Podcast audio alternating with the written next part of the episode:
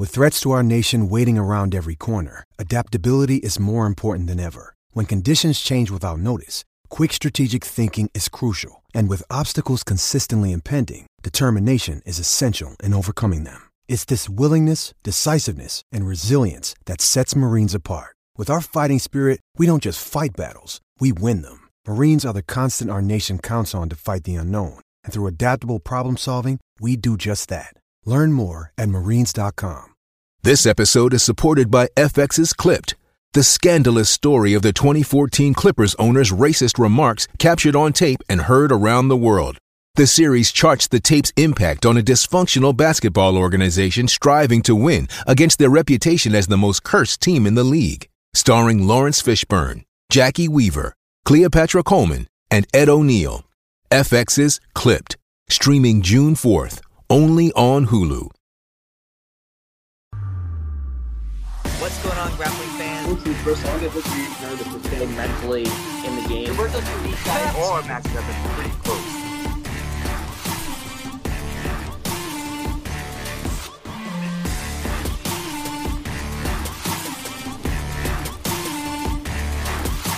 Who's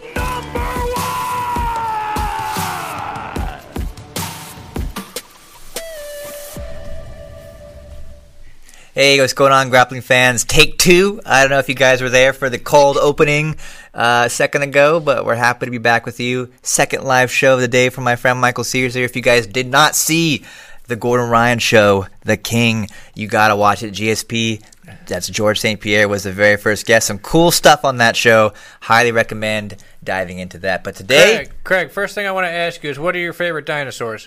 We have Craig Jones today. What are my favorite dinosaurs? And we need to know, first up, what's your favorite dinosaur?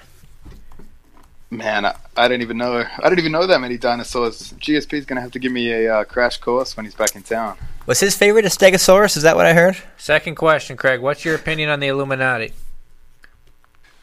Is he into the Illuminati as well? No. I mean, he would never tell us that, but... So what are you up to these days? You guys missed the opportunity. You guys could have called the Gordon show The King and I. Oh, I like that. The King and I. I like that. Yeah. Yeah. That's it. Craig, it's your... almost your third time basically on the show with us, or exactly the third time. I feel a bit dumb asking, but what's new? I feel like not much has changed probably, but surprise me. Maybe something's happening. Man, absolutely nothing's new. I feel like I'm still going about my day. We're still training in secret and stuff. I got this Vinny match coming up, but to be honest, it's pretty boring. There's nothing going on. You talk to people, there's nothing new going on. It's just sort of... I don't know. You guys probably feel the same way. Yeah, the question kind of gets the same response most days, but you got to start somewhere. What are you doing to kill time over there? You play video games? You watch movies? What do you do? Nothing. You know, when I was younger, I used to have a sick addiction to video games, and it really, I wouldn't say it took over my life, but it took over my productivity. So when I saw we were going to have this quarantine thing, I really fought the urge for a couple of weeks to get in like a gaming console and stuff, because I thought it would eat all my time. But I mean, to be honest, I'm not doing anything productive anyway. I'm just watching Netflix and stuff. What were you playing when you were a kid? What was taking up all your time?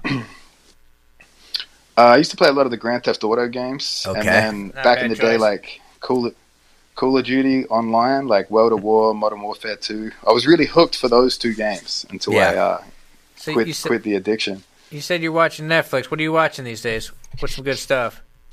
What am I watching? I mean, I watched the same show the whole world did, Tiger King, recently. Of course. What else am I watching? I'm watching a lot of old 80s movies and stuff like that, trying to, like, you know, we got a lot of spare time right now, so trying to watch a lot of shit that I wouldn't usually find the time to watch. I assume you're talking about Lethal Weapon 1 through 4. Those are on Netflix. Lethal Weapon, yeah. Mel Gibson, an Australian legend. That's right. All right, Mel Gibson trains jiu-jitsu, too. Does he really? It's in Lethal Weapon, bro. It's a triangle, right? Where does Mel Gibson train jiu-jitsu at? Yeah. Hegan Machado? With Hegan Machado. Yeah, I guessed it. But yeah, that first Lethal Weapon was what, like 88? He pulls off a triangle choke and an armbar in that final scene, which is pretty cool. Early jiu-jitsu. Mel Gibson's a legend, dude. I was a huge fan of the Mad Max movies when I was a kid. They were classic. So you watched all of the the Tiger King. What do you think about that? Those people are ridiculous, huh? Man, to be honest, I love it because I'm an Australian, so I get to watch it from an outside perspective. You know what I mean? I feel like a lot of people watching that shit, and they're like, oh, that's America. That's awesome. I get to watch it and just enjoy it for what it is. I got to ask, before we move on from the media, I found this Australian show on Netflix called Rake. It's about a lawyer. Have you seen that at all? It's hilarious. I just wanted to know. I haven't watched it. It's a pretty ridiculous show, very body humor, pretty adult, but I just wondered if Australian society is depraved as that show makes it out to be. There's a lot of very high society people caught up in all kinds of nefarious activities, but you haven't seen it, so I can't know for sure. But I recommend it. It's funny. I got some laughs. I'll have to watch it and report back. Yeah. So, anyways, you got a fight coming up this weekend. It is this weekend, right? With Vinny how do we say his name? I can't say it. I used to live. Magalhães? Magalhães? No, I can't. Don't even try. I used to live on a street that had that. When I lived in Rio, I lived on a street, Figueredo Magalhães, that had that in the name, and I could never say it right. My wife ridiculed me over and over again. It's impossible to say for gringos. You got a fight with Vinny, though. Yeah. Tell me a little bit about that. That must be at least something to look forward to. How are you feeling going into that match? Yeah, I mean, it's pretty exciting. I mean, obviously, there's the dynamic at play that Vinny always, what does he throw up? He says leg locks don't work. A lot of people have been trying to leg lock him for many years. He's never tapped. I actually can't even remember the last time he was even submitted in competition. I think Hodger Gracie, maybe even 15 years ago, submitted him. But so the challenge for me is to try and be the first guy to get him. And I mean, if he's been competing for 15 years, I like to think maybe he's getting a little old. Maybe those injuries are taking place. You know what I mean? Maybe this will be the time he actually taps to something and doesn't let it break. What do you think about that leg locks don't work thing? You think you can leg lock him? I don't know. I'm curious to try. You know what I mean? I feel like he throws it out there. He wants you to go for the leg locks. But I'm trying not to let that get into my head too much and just really go after it like it's a regular jiu-jitsu match. Because, I mean, if my ego comes into play, I'll be like, I got to try and leg lock that motherfucker, but I'm pretty sure he's expecting that. Now, you were telling us it's a 5-minute match and then EBI overtime. It's a pretty short period to work in as far as regulation. How are you going to attack him in that short amount of time? What's your idea there? Yeah, I mean, that's pretty interesting, right? I mean, we've gone back and forth with Chael about making the match longer, but he just wants to do 5-minute matches. He wants all matches the same, pretty quick, short bursts, get straight to the overtime. So, if I could submit him within a 5-minute period, I think that would be pretty crazy. For a guy that's been submitted in that long, to get him that quick, that would be pretty cool for me. But I think it's going to go to overtime, and we're going to have a battle. If I had to guess, I would say he's probably going to pursue my arm in overtime based on a lot of match study. I've seen him in those rules set. He likes to go after the arm starting position. Now, going back to your earlier point of him not being submitted in competition for maybe 15 years or so, do you have to think if it does indeed go to overtime that ride time might be the criteria that decides the victor in this match, or do you think you'll pull off a sub from one of the starting points? You know what? I won't let the fact that he hasn't been submitted deter me from trying to go for the submit. I mean, It's bad enough watching a jiu-jitsu match where two guys don't try and submit each other, and it's even worse watching an EBI overtime match where two guys don't try to submit each other. Like, it's horrible to watch a guy start in the seatbelt position, lock up a body triangle, switch to double underhooks, and nowadays they have like a 2-minute ride time limit, and they just try and ride that out for two and win the escape time. And what's funny is I think they actually started the 2-minute overtime period, the cap, because when I faced Wagner Hosher, he held my back for maybe 15 minutes. Oh, my God. I don't remember that. I can't remember that. That's crazy. That must have been awful. It was a terrible time. And Wagner's pretty aggressive on the back. He likes hitting the nose and stuff to get you to open up. Right on. After Submission Underground, is there anything else on your horizon, or are you just kind of taking what comes in? Yeah, I mean, I'm just hoping for the best for the sport. I'm hoping this coronavirus thing clears up quick and these tournaments can come back and everyone can start getting into it and the pro shows will come back. But it's looking like any shows that do come, the professional shows will be no audience for a long time. For a while, yeah. Yeah, we're seeing that potentially in all professional sports. I did read that the PGA golfing is holding an event in June. Golf seems like the perfect sport to run for very limited contact and large swaths of land between people. But, yeah, that might be the new reality. It's going to be hard to imagine tournaments coming back, as the whole point of them is there are a shit ton of people hanging out. Yeah, tournaments is going to be the – that's the thing. It's like you can't do a tournament with no crowd, right? Because the whole crowd is just people waiting to compete. It's not like it's a basketball game where there's 30,000 people in the crowd and you get rid of them. Craig, what's it like when you travel to Submission Underground right now? What's it like flying these days? You know what? I'll be honest. It feels when I went to the last Submission Underground, I was wondering if I was going to get questioned. I felt almost guilty, like that. No, I'm not traveling for essential work. But yeah, I mean, the airports are obviously empty. The flight I had over there last time, obviously flights were real cheap. The only people on the plane were, I think, air hostesses and stuff traveling back. Like some of them were obviously working on the plane, but there were a lot of them just traveling back to the base city for whatever airline it was. But yeah, it's pretty strange. I mean, I kind of like an empty airport, an empty airplane, but it is pretty eerie. Like, what percentage of the plane is full right now? Would you say when you flew there? Oh man, there's probably like 5 people on there, and really? a lot of the people fly. Yeah, it was completely empty. And actually, booking a flight for this time, I was trying to fly Newark direct to Portland, and there were no direct flights. So obviously, a lot of the planes are grounded and stuff. So. Mm-hmm. Have to take a couple stops. Yeah, but the flights are expensive again, I'd say, because all the planes are grounded. Yeah, it makes sense. There's not too many options. I wouldn't be running too many flights if it's just 5 people on there. That's crazy. They're going to be losing a ton of money on that flight. But what about something I wanted to touch back with you on? Last time you were on here, you talked about the thing with Josh at ADCC. We're going back to Josh? Poor Josh. And then a lot of stuff happened on social media afterwards. There was a lot of back and forth. I think Gordon and Keenan were in the comments at times. Explain that situation. What's going on there? What's the situation with you and Hinger right now? I mean, for me personally, I'm joking around a bit, but I did want to bring that story up about him. Just, I mean, he likes to think he was just messing with me at ADCC. I thought maybe there were ulterior motives, but I'll give him the benefit of the doubt. But someone did send me the photo, so I was tempted to reshare the photo in question. Josh Hinger's story on the photo was that he just zoomed in on my face. He didn't actually crop himself out, he just zoomed in. But I didn't want to poke the bear too much because he was pretty angry with me about this. But that's, I guess, like the Australian sense of humor. If we go back and forth, and whoever gets angry first is sort of the loser in that... you know what I mean? You know, when you're shit talking with your buddies, you guys keep pushing the envelope. Whoever actually gets angry sort of loses the banter. Yeah, well, there's a clear victor here, but I think we can leave the beef aside a little bit. I feel like it's kind of played out, but there is a potential of a match there. Man, I mean, that's something that I would love to see. We've kind of discussed that a little bit, but. What rules would you want to have that fight in? If you could, you know, make an ideal scenario to take on Josh, is there a particular format that you'd want to do? You know, I mean, to be honest, the best way to do it, and if it were to be run now during quarantine, obviously it's not going to come in a tournament where we're restricted by, and it's not even we're restricted by the audience and stuff. We could just do whatever rule set we wanted. So I mean, at the end of the day, something like a sub-only match. Like I mean, if we do a jiu-jitsu match. We should do it sub only rather than some form of overtime, especially considering the circumstances now. I think that would be the preferred rule set. And I mean, if everyone's stuck at home and we were to stream that match, no time limit is fine. You know what I mean? You're not trapped at a venue watching 2 guys go at it for an hour and a half or something. Nothing else better to do. But that makes you got time to kill.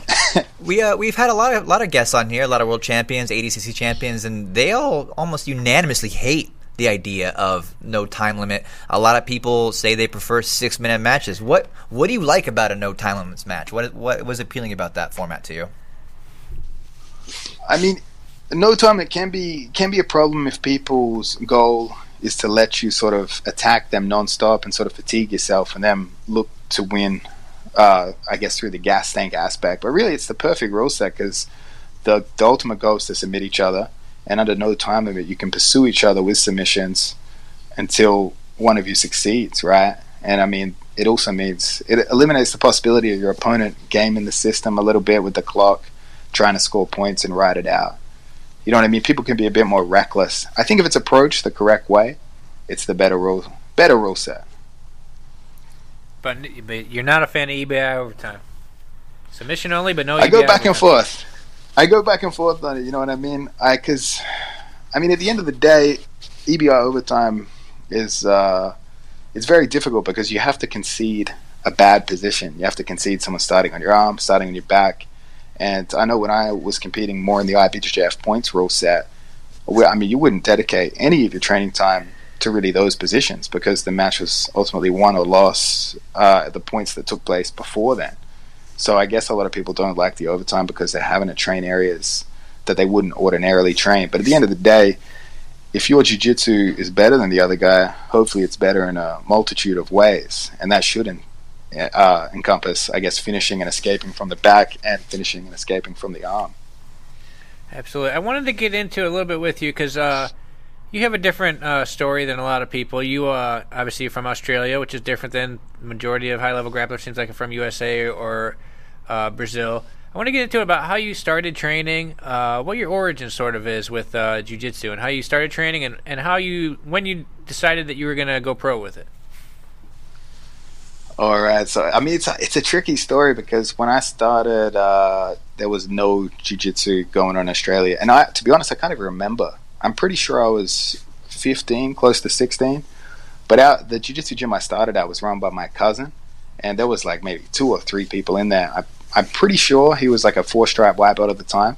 So it was this tiny room, and there was very little jiu-jitsu in the city. And he dragged me into it. He showed me some early UFC fights, and that sort of enticed me to coming down and learning from him. But the problem was I wasn't old enough. I didn't have a car. I didn't have my license at the time. He trained on the other side of the city, so I could only get down there with my older brother if he was happy to drive and stuff. So I would train once a week, twice a week tops, and that went on for years. So it went on for a very long time, and I would have to wait till he got his next belt. So like if I were to get my blue belt, I had to wait till he got his purple belt, and vice versa. I had to wait till he got his brown belt for me to get my purple belt.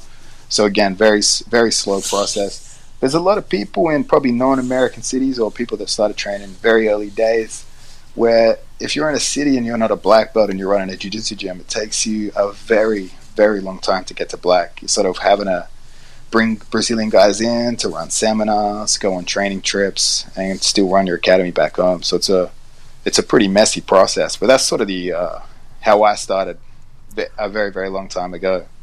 What was the appeal to you back then? You know, training once a week, it could be hard for some people to stay motivated. Were you watching a lot of MMA? Like, what was your connection, and how did you manage to stick with it through those hardships? I was just sort of a big MMA fan at the time, and the problem was my aspirations originally were for MMA, but way back at that time, MMA was still illegal in Australia. I'm trying to remember, I believe the first UFC was like 2010, and it was illegal right up until that time. So it was like, there really wasn't an avenue to compete in MMA. Obviously, there was no one with a field of expertise to be teaching people back then, especially in my city, Adelaide, at the time. So it was like the MMA aspirations fizzled out because I could at least compete in jiu-jitsu.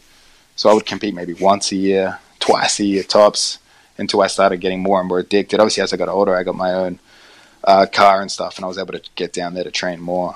But yeah, MMA was probably the ultimate goal. How much, when you started getting really serious into it, how much traveling did you do?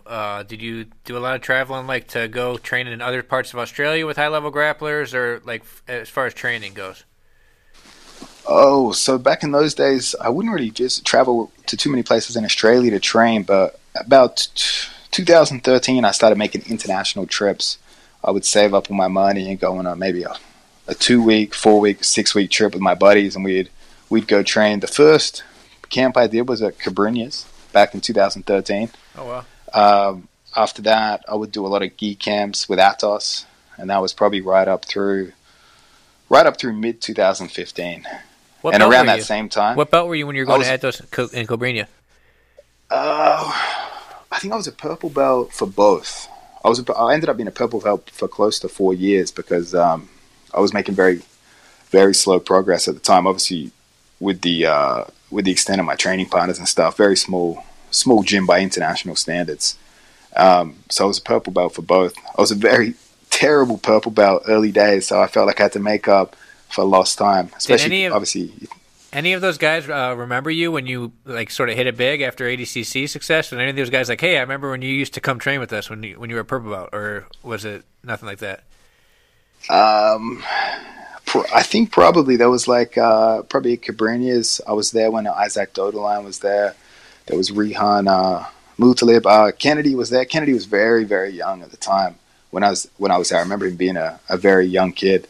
At Atos, the first time I went to Atos, I think Dom Bell had just left the military and moved there.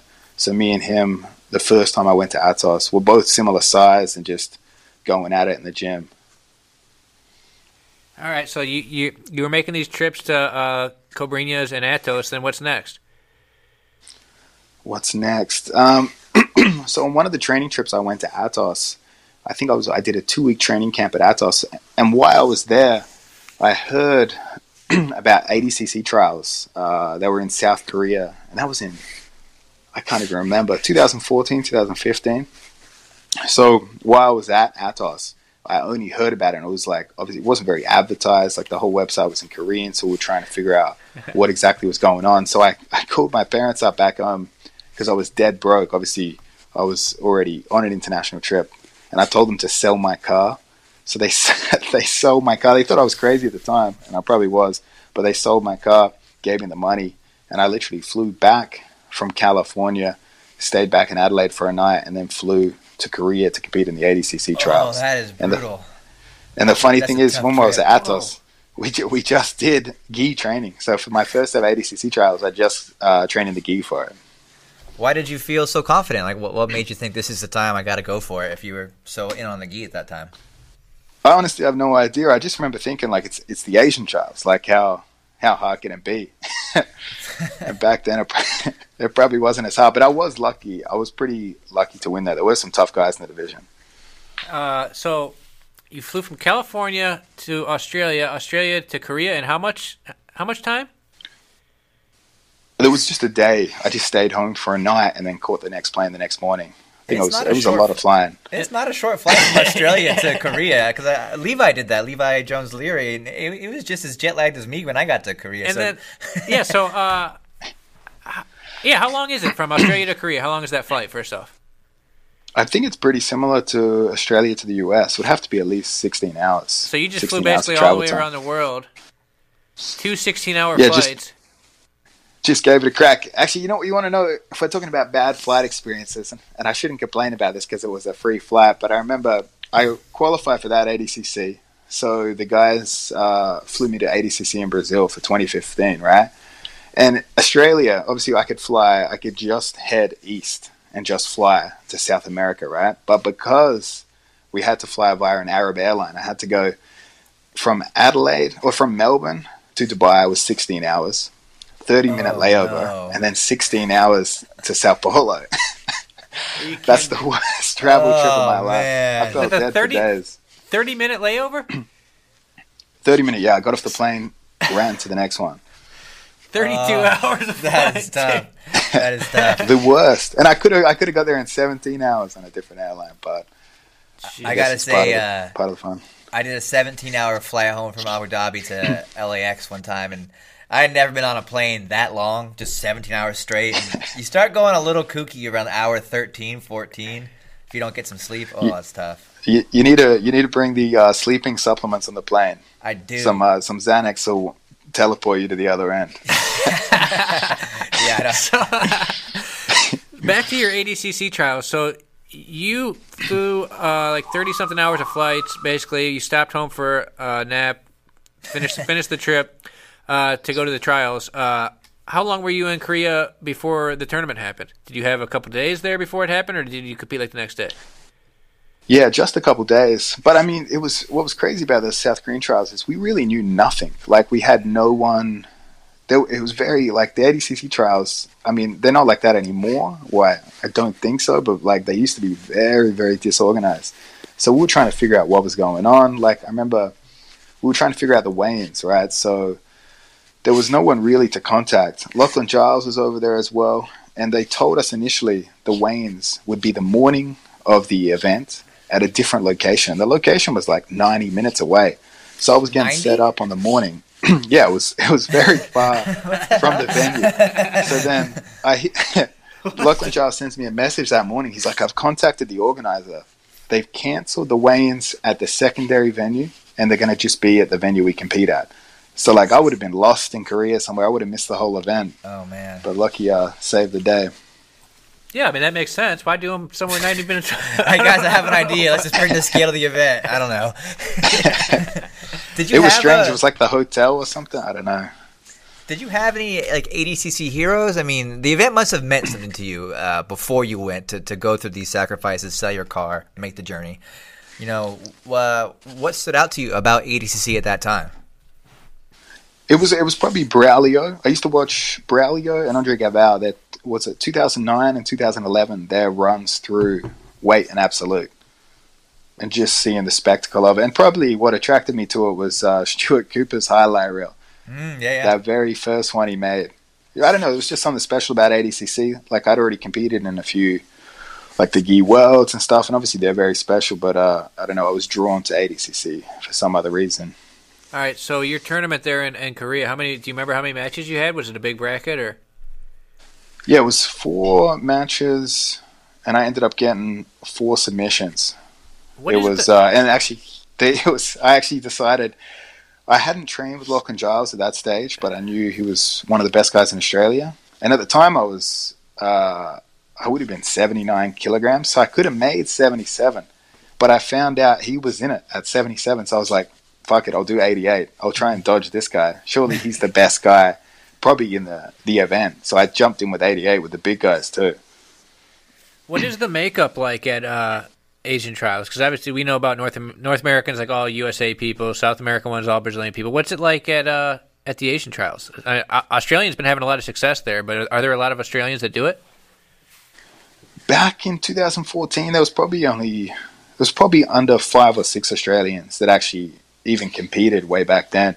It was mostly, obviously it was a lot of Koreans because it was in Korea, but there was a lot of Japanese, and Kyrgyzstan, Kazakhstan have pretty big grappling teams. Makes sense. Yeah, absolutely. So you qualify, you go there, you submit everybody in South Korea. What are you thinking then? You're like, oh shit, a couple days earlier you were in California training the gi. Now you're qualified for ADCC. What's going through your head then? I remember thinking as soon as that event ended, this was the time, because one of the guys at the event, I ended up beating him, but he was using heel hooks to beat a lot of the guys at the event, a Kyrgyzstan guy. I won't try to pronounce his name because I'll butcher it, but obviously this guy was doing a lot of heel hooks, and I think it was it 2011? Which year was it Palhares killed everyone? That was 11? 2011, so that was... that was fresh in my mind, right? So I remember I won the trials and I was thinking, I better learn something about heel hooks because the 88 kilo division's likely what Palhares is going to be in. So that was all that was going through my mind. That started the heel hook craze for me, trying to figure it all out. What were those early days experimenting with heel hooks like? It's always a little strange to learn a new technique, but there's a lot of mystique behind the heel hook, especially at that time. Was it a little bit nerve-wracking to start experimenting with that, or did you find sort of instant success? Oh, no, we really had no idea what we were doing. What we tried to learn initially were some different sort of leg attacks. I remember me and Lachlan were trying to watch Hoffa Mendez. He used to use a technique called the bear trap. Mm-hmm. I don't know if you guys remember that one. It's kind of like a shallow saddle entry or like cross archie entry. So we're just watching how Huffer was using that to sweep, and we're seeing how that could maybe into leg entanglements and stuff. But I mean, me and Lachlan had no idea really what we were doing back then. We were just watching YouTube videos trying to figure it out. Incredible. Now you guys are two of the best leg lockers out there back then. Yeah. Just watch YouTube. A couple of you guys watching YouTube. Yeah, Lachlan, it's interesting because Lachlan, the Hoffa part, because Lachlan told us when he was on the show too that he studied the meows a lot to figure out his leg lock entries, which is pretty interesting. Oh yeah, that was probably later on, like super early days. We were watching that bear trap. We're trying to figure that out, and then Lachlan started watching how the meows were entering 50-50 and started progressing in that direction. Very cool. We all kind of know what happens next. Of course, you have an insane ADCC. No, he's talking about 2015. 2015. Sorry. Yeah. My bad. Insanely quick. I skipped that part of the story for you. But who did you have in 2015? I can't remember. I had Homolo Bahal because he was the reigning. the reigning champion. And I was the 16th seed. I remember when I introduced myself to Homolo before the match, he was sort of laughing because he was looking at how tiny I was. Oh, man. He was division. So jacked, too, at that event. Yeah, dude. Yeah, Homolo's ripped.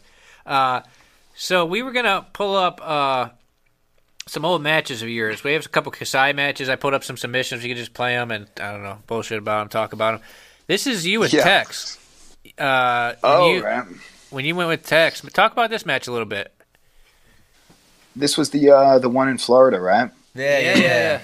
If Kyle can go ahead and see that up for us. There we go. Actually, you know what was funny with this one? Before the match, this was Tex's comeback match after destroying Felipe Pena's knee. Like, there was a lot of... It was contentious how long he held on to the heel hook for, right? And I remember I asked... Well, I didn't even know if I asked, but Tex definitely brought it up to me. And he was like, Craig, he's like, I don't let go of submissions when you tap. I let go of submissions when the ref bowls me off. And I was like, I hope that's not the case. He told you that? Yeah, just before the match. It's a very intense moment, hey. It's quite a thing to say to somebody. I like... He was saying that. I was like, maybe I'm not getting paid enough for this, you know? You ever turn to a guy before a match and go, hey, you got health insurance? Yeah. That's a good one. Yeah. I like this. Yeah. All right. So right before you get... All right, so this is a moments after Tex told you he's gonna maim you if the referee doesn't pull him off in time. What are you thinking going into this match? I mean, I had heel hooked Tex previously, but after seeing what he did to Pena and stuff, I was like, obviously he's gonna be much more advanced in that area. But for me, the game plan was Tex likes to play a lot of shin on shin sit up guard, and I was thinking like rather than fight for inside position, I'm just gonna dive over for the Kimura.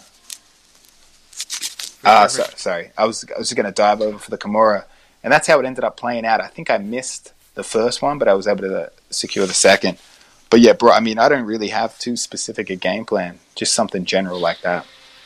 Were you worried about his leg locks at all after seeing him hit that nasty one on Felipe Pena? Probably not worried about his entries so much as if he did get to it, that I would probably be having a limp for a while. Yeah. So, but yeah, I didn't think Tex. To be honest, like I mean, Tex probably doesn't want me to talk about it. But obviously, Tex had some personal issues going on at the time. So I was in my head, I was thinking like this probably isn't going to be the same Tex that faced Felipe Pena. But I was still expecting a very tough match. So why do you wear a rash guard that says "Fuck Craig Jones" on it? Oh man, I didn't even know. I'm trying to remember back. Where it started was back in Melbourne. We stole this thing from Atos. Well, you guys know they do the first point super fights, and we have to do it in front of the whole class. Yeah. They'll do they'll bring two people out. Whoever scores first wins, and it feels like a lot of pressure because everyone's watching, right? And we used to do it at Absolute, and there was this guy Aaron Peterson that I remember me and him used to go at it, right? And I remember one night he got super drunk with the guys, and he started talking shit about me when I wasn't there. And they filmed it, and at the end of it, he was like, "Next time, first point, I'm gonna beat Craig. Fuck Craig Jones." And then he just started hashtagging it and building it from there. And then my lovely sponsors were like, "That'd be a great idea if we put that in a rash guard." And I was like, "Yeah, I'll wear it." And here we are, unmistakable branding, but. Yeah, it's caught on. It's definitely caught on. So here you are in an interesting position. Are you thinking about that diving Kimura right now, just kind of waiting for that moment to open up? Yeah, for sure. Because you see how he comes up. He's leaving an opening with the right arm. So as he's trying to sit up, he might post that on the ground, and that's going to leave a bit of a vulnerability to it. And I think the first time I hit the Kimura, I tried a reverse triangle, and he was able to slip out. So this time I just went straight to secure in the back position there. And just a brief hand fire before getting under the chin. But yeah, Tex, I sort of knew. He's like a huge man. Yeah. He's pretty damn strong to be honest. But I mean, what's interesting is sometimes you see a guy like that and he like looks strong. So sometimes when you go into a match and you see someone that looks that strong, you're expecting them to be stronger than what they initially feel. The only guy that wasn't like that was Palhares, who, even though he looked strong, felt probably 10 times stronger than that. Oh, my God. Yeah, he's a ball of muscle, that guy. Yeah, jeez. Palhares. That's another guy. You're always fighting these guys. I mean, Palhares doesn't got to tell you, but he's not going to let go until the ref takes him off either. He lets his resume speak for itself, I think, on that one. What were you thinking going into a Palhares match? He's actually a funny story with Hollis for the promotion for that one, right? So I signed the match, and I remember early days, that was the guy I was most terrified. That's why I got into heel hooks, to avoid getting potentially facing him in ADCC and getting broken by him, right? So, like, when Hollis offered me the match, I hesitated for probably 5 minutes, and I was like, I can't live with myself. I say no to this. I better do it. So then we get all the build-up out, and then maybe 3 weeks before, like, we had agreed upon a weight division, 190 pounds, which isn't that crazy, because he just made 170 pounds in MMA. And then a photo popped up on the internet and circulated the internet, and he looked absolutely enormous. And I messaged Hollis, and I was like, bro, he knows there's a weight division, right? And Hollis is like, he's 220 pounds, and then weights him. I was like, what? And then Hollis is like, just kidding. I spoke to him. He'll make weight. And then he shows up. And then 3-4 days before, Hollis is like, all right, man, he's not going to make 190. We're going to have to bump it up. We'll do 200 pounds. And I was like, all right, let's do it. And I was still thinking in my head, I'm like, he looks way bigger than that. So then I show up for the Kasai event, and he's like, yeah, he's not going to make 200. And I was like, all right, let's just do it. I didn't even want to be pushy. I was like, nah, there's too much build up with the fans. I better just take it, right? So then he shows up and weighs 220 pounds the day before, and I was like, that's 30 pounds above. What were you doing? Nowhere even close. Nowhere even close. I still would love to have a match against Palhares again. I would love to. I feel like I let everyone down. That was my big moment if I had been able to submit him. But obviously it didn't play out that way. We didn't pick that one to rewatch. Yeah, that one's not on the list today. But I'll give a little inside info, too, about that photo. So, you know, we're in the promotion business here at Flow, and we have a big event. We try and build some hype around it. And the event was going well. We felt pretty confident. But we weren't totally solid. Like, man, we need like a little bit of spark or something. And then that photo was released. We're like, oh shit! And it just took off. Like, everybody was excited to see this guy break Craig's leg. Just one photo. Like all of our hype videos, like highlight videos, amounted to nothing in the face of Palhares just being jacked as hell. Like that's all we needed. So it's funny what does something for an event like that. Yeah, like, it's really... when I watched the Fire Festival documentary, and they talk about how one tweet about a grilled cheese sandwich brought down the whole thing. That one photo of a Jack Palhares made that match, huh? Pretty much, yeah. It definitely sold the event. What would you do differently if you took him on again? I mean, he seems pretty committed to a game plan. Would you open up, try something else, or what would happen I would just go full Gary Tonin, and I would sacrifice myself for the fans. What? Yeah, that was a badass match, man. That's a legendary match from Gary and Palhares. Just sacrifice yourself for the fans.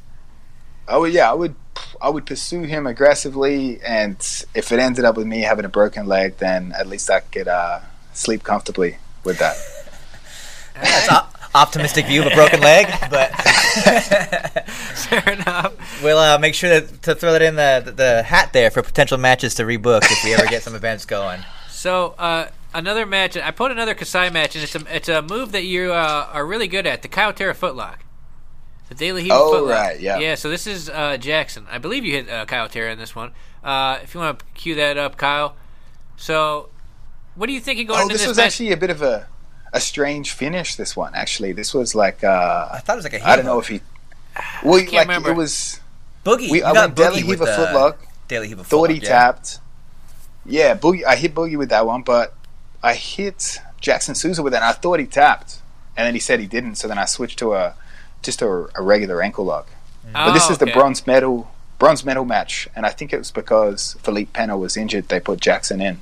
Did Jackson threaten to hurt you before this match? No. Jackson seems like a much nicer guy. Nah, yeah, I don't know. I never take things never take things too seriously. Maybe around the weigh-ins or the match day, because I know nerves get the better of people when they say things they don't mean. People say crazy shit around the match. You know what I mean? Absolutely.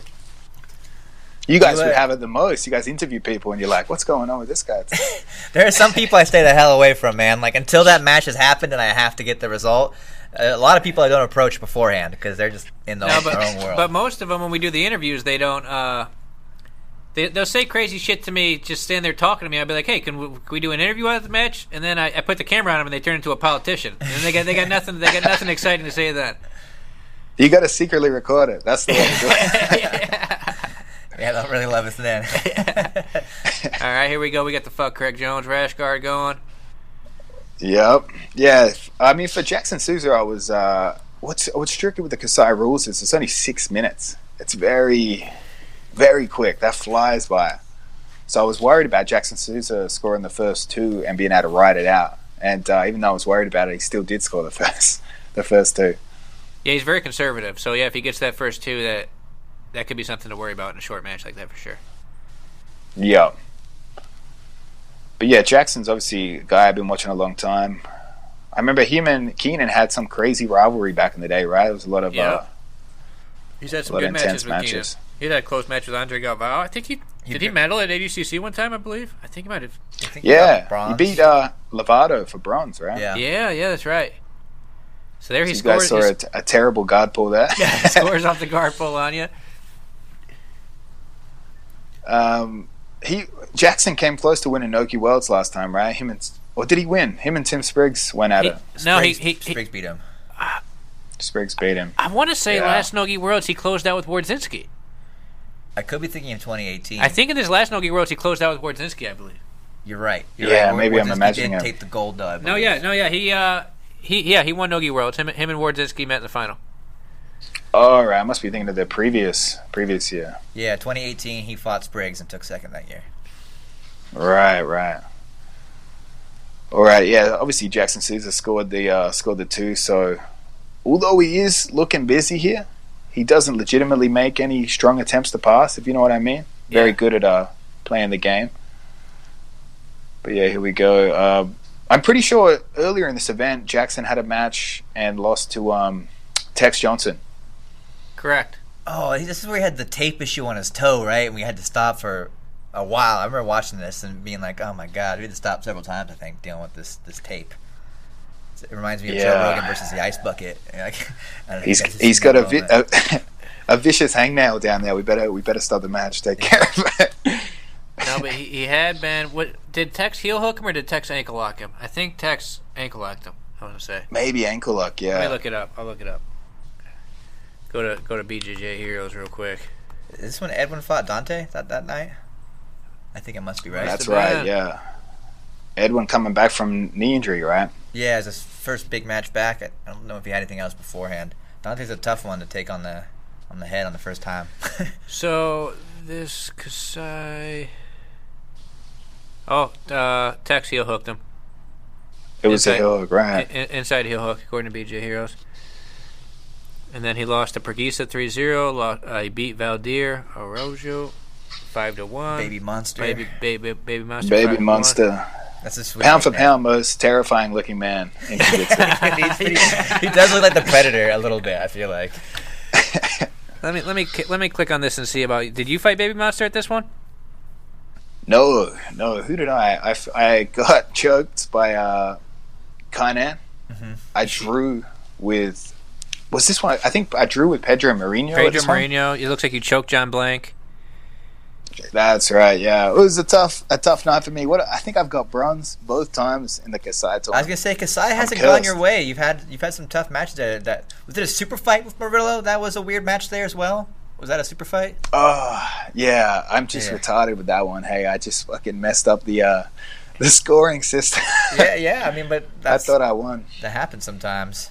You went to the decision thinking that you won against Murillo? Yeah, because you know what it is like. It was my fault too. Even though at the time I was probably saying it wasn't. It was it was listed as sort of IBJJF points with all submissions legal, right? But the problem is if you get It was two penalties gave your opponent 2 points, not two penalties gave your opponent and gave you a negative, if you know what I mean. Yeah, for sure. Different penalties. So I ate the second negative, and I was just trying to be a dick because I thought Murillo was stooling earlier in the match. So at the end of the match, I was just being a dick and sort of over-the-top stooling. And when he got the negative, it gave him 2 points and even the score, and he won by an advantage, I think.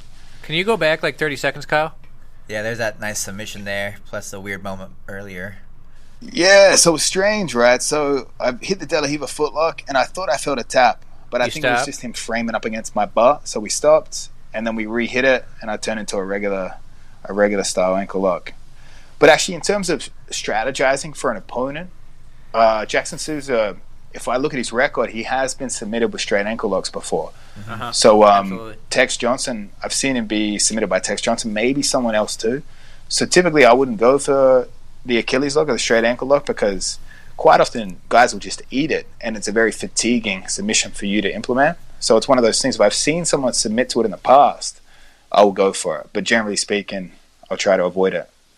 Yeah, I remember Tex got him with one pretty quick at Nogi Pans. Let me go through here and see who else. You got him with the ankle lock. Yeah, that Tex one was pretty quick. And yeah, it looks like his feet in general. He's got some heel hook losses, some toe holds. There's one in here on BJ Hero that says that he lost by a toe hook, so I don't know. What the hell is a toe hook? Toe hook. That sounds brutal. That's the third hook.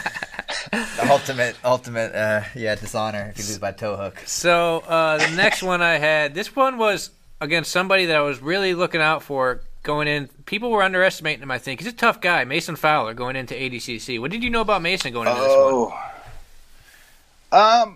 To be honest, I watched his matches from the trials, and I was pretty impressed with his performance. I think he ended up doing under 99 at the trials, and they moved him down to 88. Uh-huh, that's right. He cut down to 88. He had some pretty cool submissions. Like, I'm pretty sure he won the final with like a omoplata where he went around the guy's neck with both hands and choked him from there. Mm-hmm. So I thought he had a very good, like, he had some rubber guard stuff. But I figured I'd be able to get to his legs much quicker then ultimately I was able to submit him. It was a very, very tough match. And I don't want to accuse anyone of something they didn't do, but he was probably the slipperiest guy I've ever rode against. I couldn't keep a grip. I couldn't take anything on him throughout the entire match. Slippery guy. All right. Yeah, he's a strong wrestler. Got an MMA base as well. I want to say he's got an MMA background. He's good no-gi. I remember him first heard about him when he was like a purple belt winning the Absolute at Nogi Worlds. He's pretty solid. Yeah. I knew he would have a good wrestling background, even just from having those MMA fights earlier. I remember, actually, was it the recent Nogi Worlds? The Fight Sports guy was able to knee-bar Mason. That's right. What's his name? Was it Roosevelt? Roosevelt did. Dude, Roosevelt, yeah. And I was watching that, and I was like, oh, my God. I couldn't get to his legs at all. Roosevelt hit it immediately. Yeah, that was a savage finish for sure. Right there, he's coming up on you. See some wrestling. I was attacking the neck the whole time. I was trying to do a high wrist variation of the guillotine. Yeah. I usually have a bit more success with that in the training room. And then I was trying to turn it to take his back. But he was pretty evasive, pretty well aware. When it comes to guillotines, do you like I see you working the arm in, but do you like arm in or do you like Marcelo team, like high elbow style? Which one would you prefer? I try to do a lot of there's something Danaher teaches, the high wrist variation. So it would be like high elbow, high wrist, or obviously the arm in. What I find difficult for me with Marcelo's style of the high elbow is I'll lock it up and my opponent just like alligator rolls out of there, and I find it difficult to control the lower half of their body. When you're talking about high wrist, is that arm in or no with the high wrist? The high wrist would be with the arm in. Okay, all right. So you'd almost connect to your own elbow underneath, or you could just connect to the far lap, or you could even keep the same armpit grip, but it just gives you a bit more control in the upper body. That's not to say it's a better technique. It's just with Marcelo would hit it on everyone, but he had an incredible ability to catch the neck and control the body at the same time. Have you always been a big guillotine guy, or did you start training that more once you started training in New York? Probably more once I started training in New York. I was always hesitant to go for the guillotine because obviously if it's out of a wrestling exchange, if I miss it, I'm conceding bottom position. If it's if I go for it from top, I could potentially lose top position and concede to the bottom. So I am cautious about it, but I do like to threaten it to keep guys guessing. What's actually funny with this match, and I feel bad for Mason, is I'm pretty sure he should have scored 2 points later on in the match. But they didn't give it to him. Guillotine's a thing. Like, there's guys who are high-level guys where it's like the guillotine is like the only move that they have. Like, the guillotine is such an underrated tool, I think, that a lot of people don't utilize. You can just finish people at any time with that thing. Yeah, true. And I guess, like, if you are using it at ADCC, if you lock up the guillotine and they do take you down, they don't get points until they clear the guillotine. So as long as there's a submission threat. Yeah, fighting someone with really good headlock control is just a giant pain in the ass too. Like if they get a control point they're really comfortable with, you're in for a long day because it's hard to get out of that. Well, here you are getting on the legs. Yeah, he did a good job. He did a good job keeping my knee inside there, threatening the back take. We had a crazy scramble. We're both so tired from this, and actually Mason had a crazy match with Baby Monster previously. Mason just has wars. Yeah, just gives it to him. He's a tough guy, and I remember hearing Kaitera the whole time, just throughout this entire match, just hearing Kaitera talking the whole time. Yep. What kind of stuff is Kyle saying? Just coaching Mason the whole time. The dream would have been to hit Mason with the Kaitera lock in front of Kaitera. So what's the decision to go shirtless here instead of Craig Jones rash guard? I think just to be a bit more slippery during the wrestling exchanges, because my biggest fear was being forced into overtime. And at this time, actually, during the ADCC camp, I tweaked my knee a little bit, so I didn't do enough wrestling training. I remember I did it myself completely. Oliver Tarza picked up a single leg on me, brought it to the outside, and I tried to turn and run out and just put a lot of pressure on the inside of my knee. So I wasn't too comfortable doing a lot of shots for this prep. So yeah, being shirtless keeping me a bit slipperier in the wrestling exchanges. Have you ever considered a baggy t-shirt for an ADCC match? The baggy t-shirt, yeah. Yeah. I mean, I like to train. I do like to train with a t-shirt from time to time because it makes it tougher for you to escape positions, makes it a bit more friction. So if I can escape with a t-shirt, I can definitely escape without. One guy in our training room that you could never convince to wear a t-shirt, it's hard enough to convince him to get him to wear a rash guard during training, is Nicky Rudd. Yeah, that doesn't surprise me. He came on our show and did our show shirtless. He did his shirtless. Yeah, he came on the show shirtless, and we were like, do you ever wear shirts? He said, only if people pay me. In the training room, if he ever gets armbarred or he can't escape back, he's like, it's this damn rash guard. All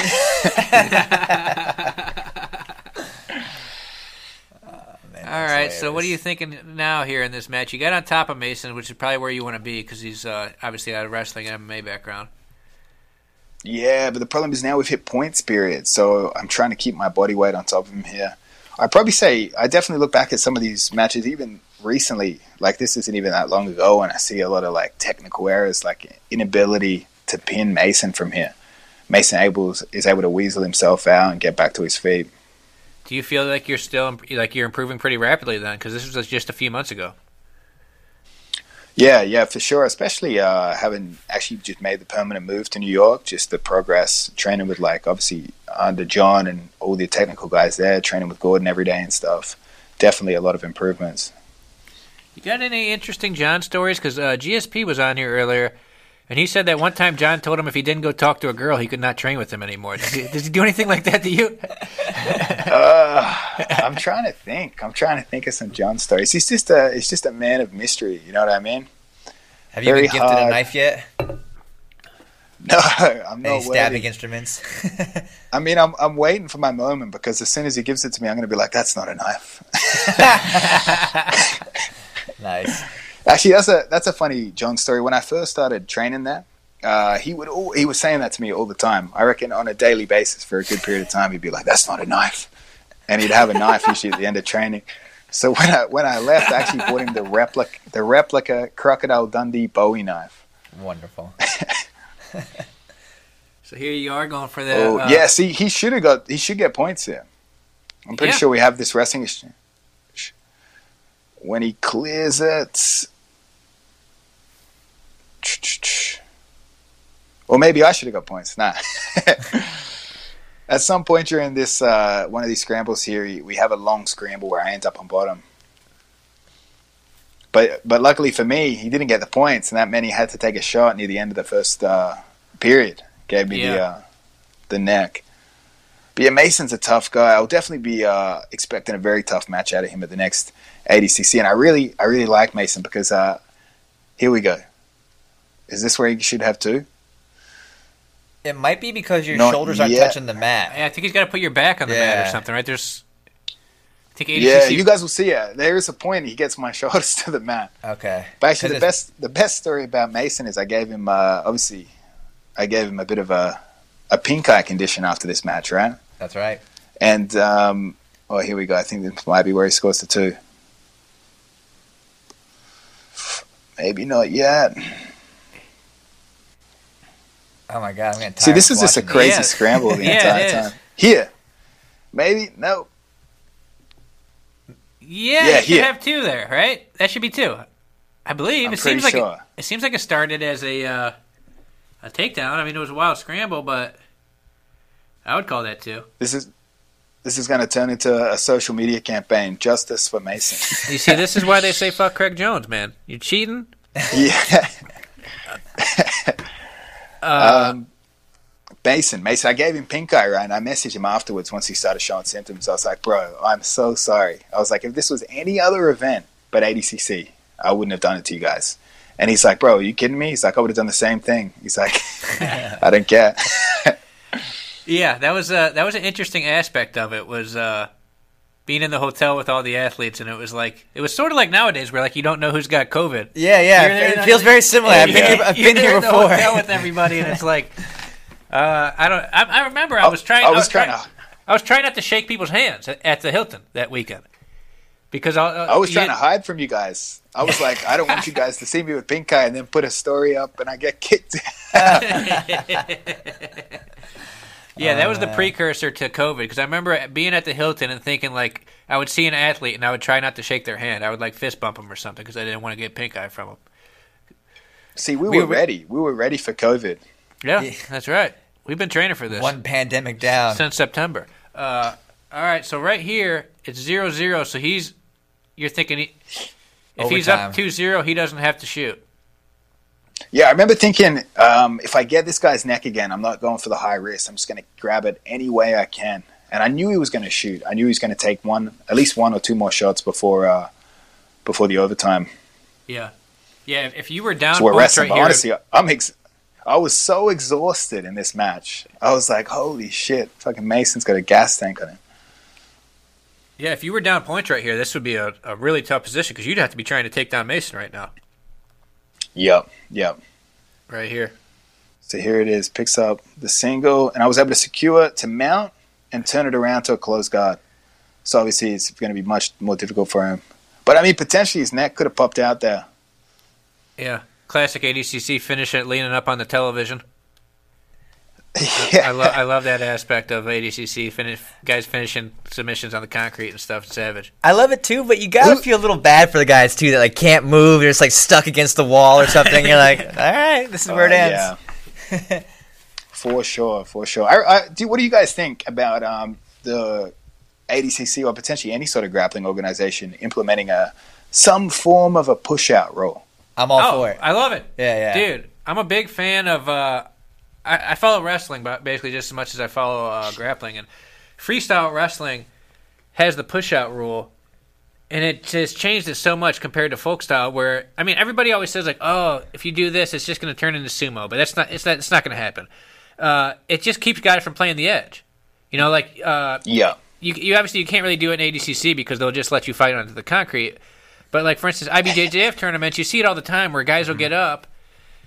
You could look at the Hodger Jacare match, a good example where Hodger broke Jacare's arm, And then Jacare basically knew danced around the edge, right? If I stay on the edge, Hydra can only get an advantage by taking me down, right? And you see that every single turn. Yeah. I mean, all these guys do it. Yeah. And my response to the sumo argument that always comes up is like, we can pull guard in this game. You don't have to push each other, but if you want to play the boundary, I think there should be some stringent penalties. And the push-out rule would change the momentum, I think, a lot. Guys are good at it, too. It's like at a high level, like it's not that obvious always as like somebody running around by the edge. Like they can just be on top passing guard and think like, I'm going to take this action over this way. That way, if I get swept, it's just an advantage. Or how many takedowns go out of bounds? Absolutely. Shake. The ref says "Kombachi," and you just back up straight to the edge, basically. What do you think, Craig? Yeah, I hate a push out? I think a push out rule, and I even think something like especially I used to find this in IBJJF events, right? So maybe one guy sweeps, or maybe one guy gets a takedown, right? If that person that secured the takedown allows the bottom player to stand back up freely, then maybe for a certain time period, we shouldn't reward him for getting another takedown. So then the guy on bottom that's pursuing the person that just scored on him can freely chase them down to cause some action. Yeah, that's cool. I like that idea too. So you're saying if I take you down and then I let you stand back up, it doesn't count? No, as in say you shoot a double on me, take me down, and then you're playing around my feet and you allow me to stand back up. Yeah. If you take me down again, or maybe reverse me off my takedown, we're not going to reward you again for putting me back so quickly exactly where I was. And that would mean that, say, if I just got taken down and you were being evasive, I could get up and chase you down with less risk. I like it. Yeah, anything to force more action. I think there needs to be more evolution like that, because, you know, people are always going to game the system somehow, and if you don't change it, then they're just gonna keep doing it. So you gotta adjust somehow. I love the idea of a push out rule. I like in you guys should do it. Yeah, I like something in that freestyle wrestling does that's interesting, where their criteria, instead of having an overtime like we do in wrestling in college in the States, they have their criteria goes. The first criteria is last person to score. Yes, so, that would be very cool as well. It's cool because it's like there's always somebody losing. If the match is 4-4 with a minute left, somebody's losing that match, and they've got to push the action to try and win. It's pretty interesting. It really really changes the dynamic and makes it more exciting. Yeah, what other rules would you want to see change, Craig? Well, actually, you know what would be a fun event to do, right? Is there's a lot of talk about in jiu-jitsu.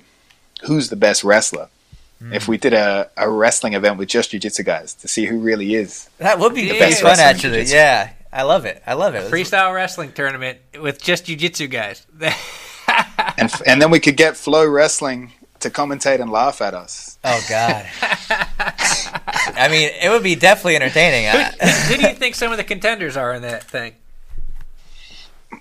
I mean, obviously, I think Gordon would do very well. Obviously, Yuri Samos has got some pretty nice takedowns. But I mean, I honestly think it could be someone we don't expect. It could be someone like Mason Fowler. You know what I mean? I think it'll be something fun to do, fun to put forth. Are you going to? Who do you guys think would win? Matt. I like JT at 77. Well, it depends who you let in there. I mean, are you going to let a guy in like Rustam, who basically is just a wrestler? No. Yeah. Keep that guy away from me. Are you going to enter this thing? Oh, for sure, I would enter it. Yeah. Who would win between you and Lachlan? Lachlan, we've seen pictures. Lachlan he put some Adidas wrestling shoes on and a singlet, did a tournament. Who's a better wrestler, you or Lachlan? Oh, Lachlan's probably technically better, but I think the size advantage plays a big factor there. Yeah, for sure. I mean, Nicky Rod's another. You gotta disqualify Nicky Rod from this tournament. He's out.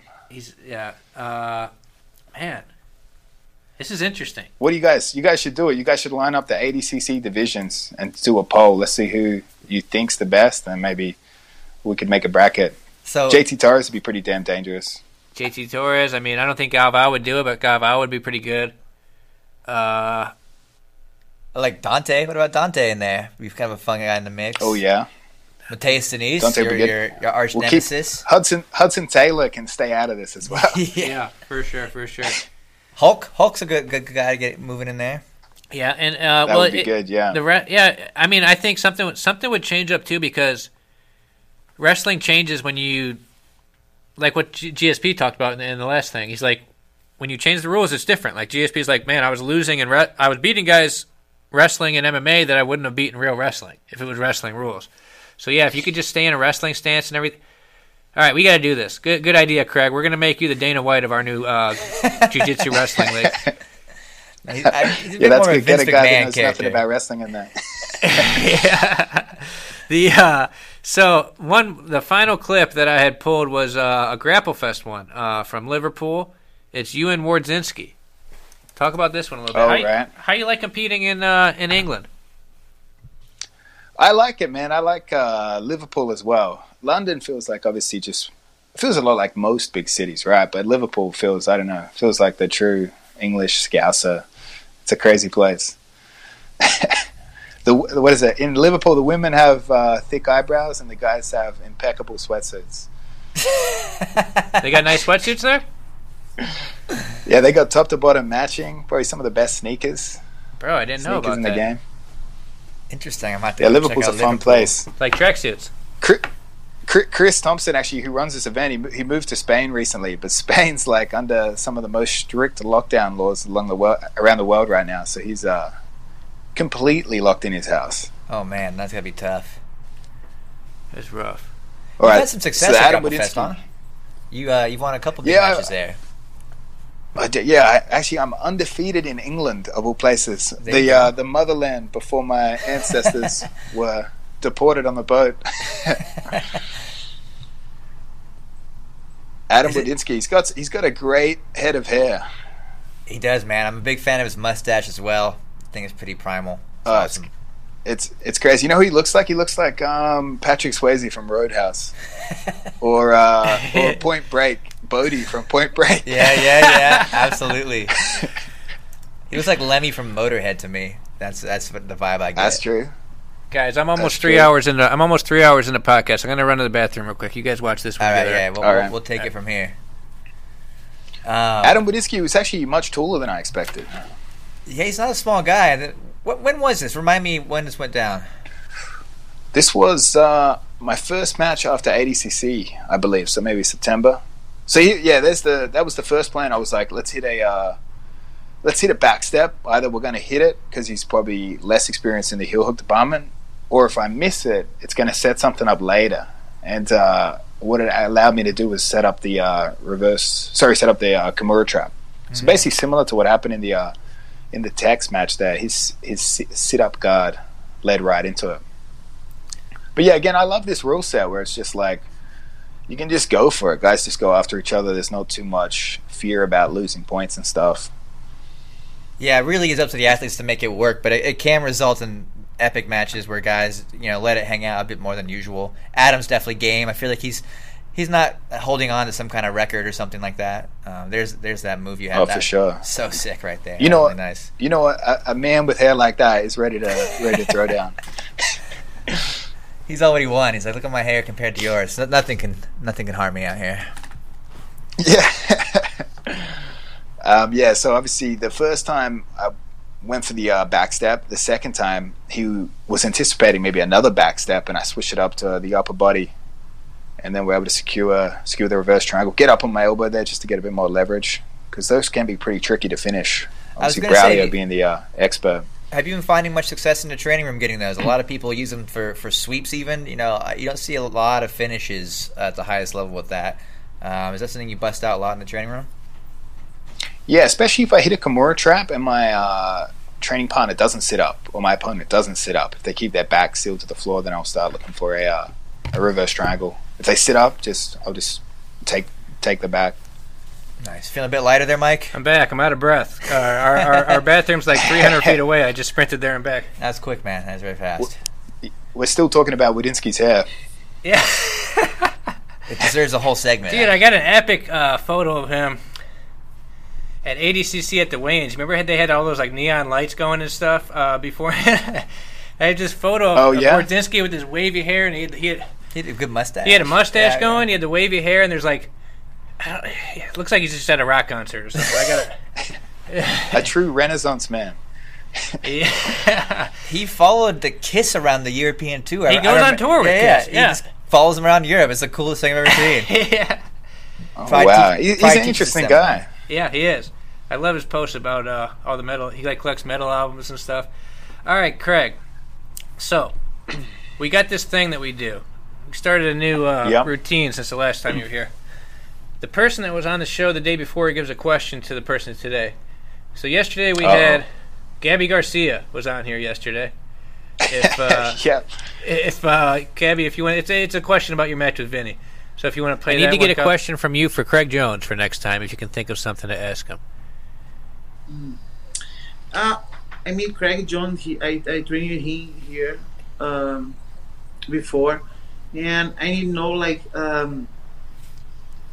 what's his game plan before he fight against Vinny Magalhães. What's his game plan for this fight for Vinny Magalhães?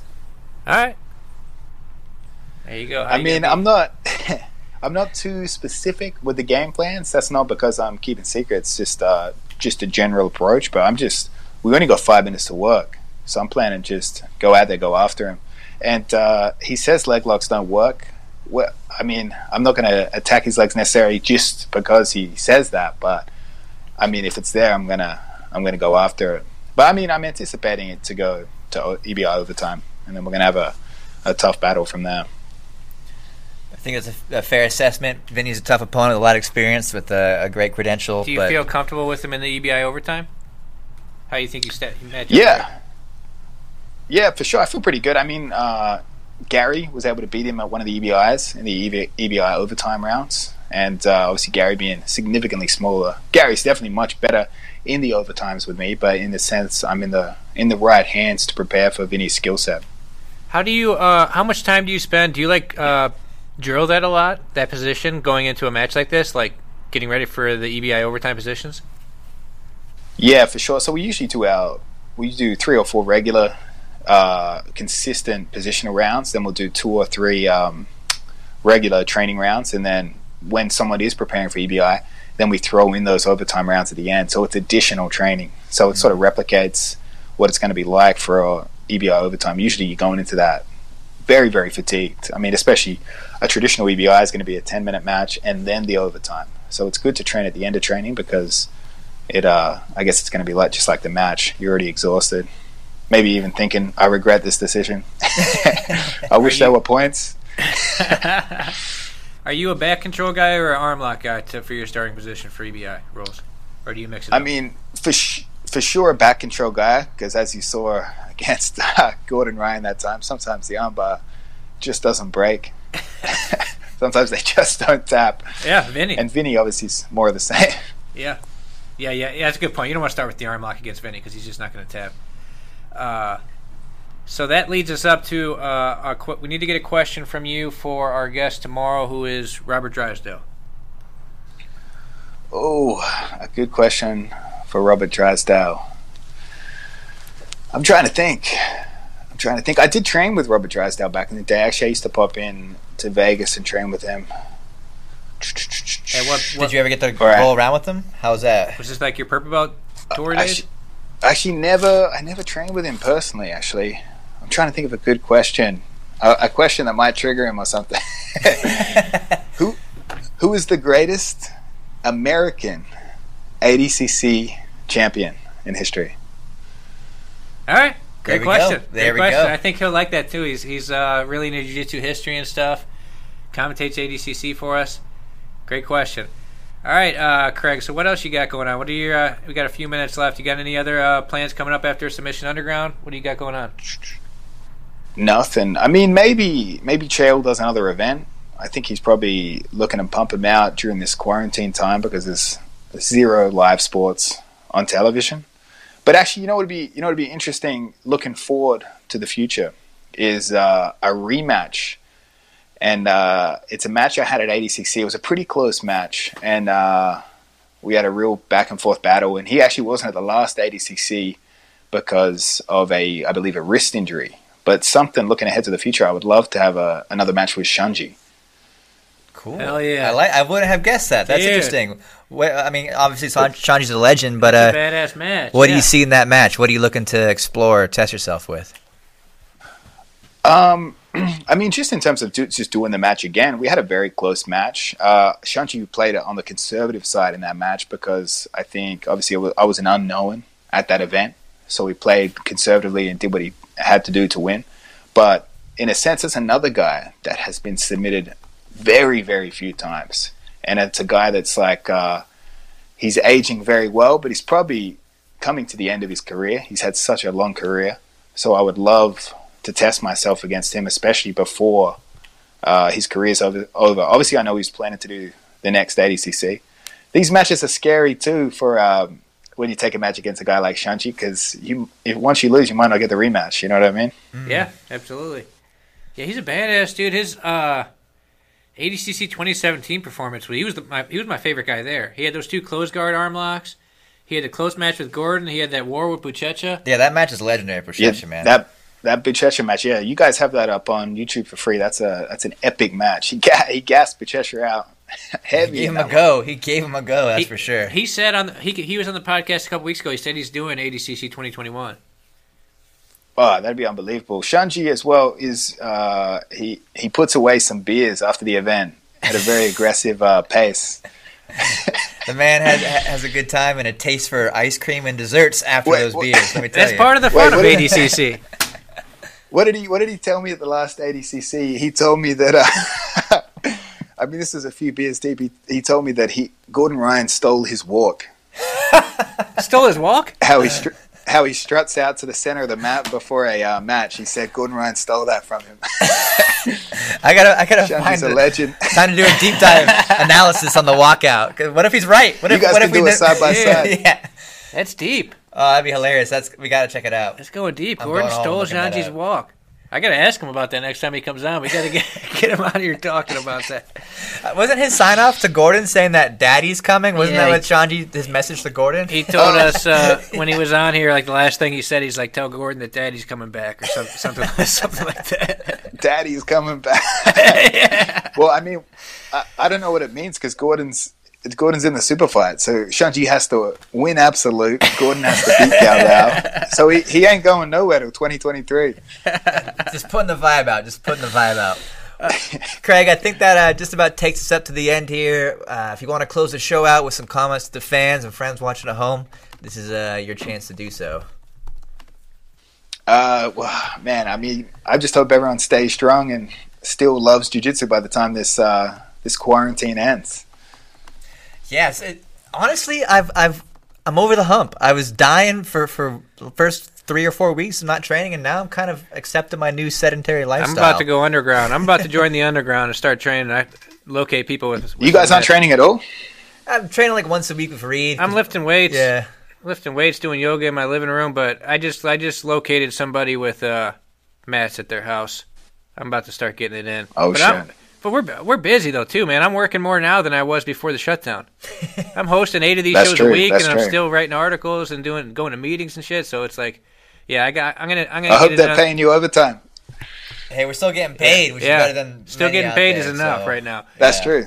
But all right, well, we have a crazy lineup coming up. We got tomorrow Drysdale, Thursday. One that you need to tune in for, Craig, is Waleed Ismail is coming on the show. So classic. Oh shit! Yeah. I have no idea what to expect from the show, but I'm excited. I'm very excited. We got Drysdale tomorrow. Waleed Ismail Thursday. Gordon is bringing Mario Lopez on his show, so we got Mario Lopez coming on the King. Oh wow! Gordon Ryan show. Friday is Lovato, and then next week, I'm really looking forward to next week is next Wednesday. We have Eddie Bravo and Marcelo Garcia coming on together. That's gonna be a wild show. That should be pretty crazy. Absolutely. But Craig, thank you so much for calling in. Stay safe. Thank you. Hey, guys, you guys need to ask if Eddie's bringing back the real EBI. Do that for me, please. But thank you. We'll send him the message. Yeah, absolutely. We'll play this clip for him. Thank you very much, Craig. Thanks for calling it. Take it easy, buddy. We'll talk to you again soon. You guys. Sure. Hey, Craig, sorry about all the difficulties in the beginning, man. It was funny. See you later, Craig. When who is that? Grover? Hey, yeah, sorry about the miscommunication, dude.